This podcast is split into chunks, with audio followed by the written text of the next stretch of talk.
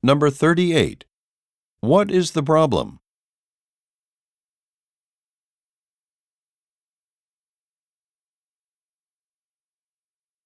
Number 39. According to the man, what are respondents concerned about?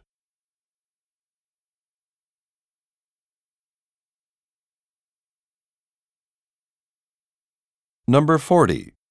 Why does the woman want to hold a meeting with other employees?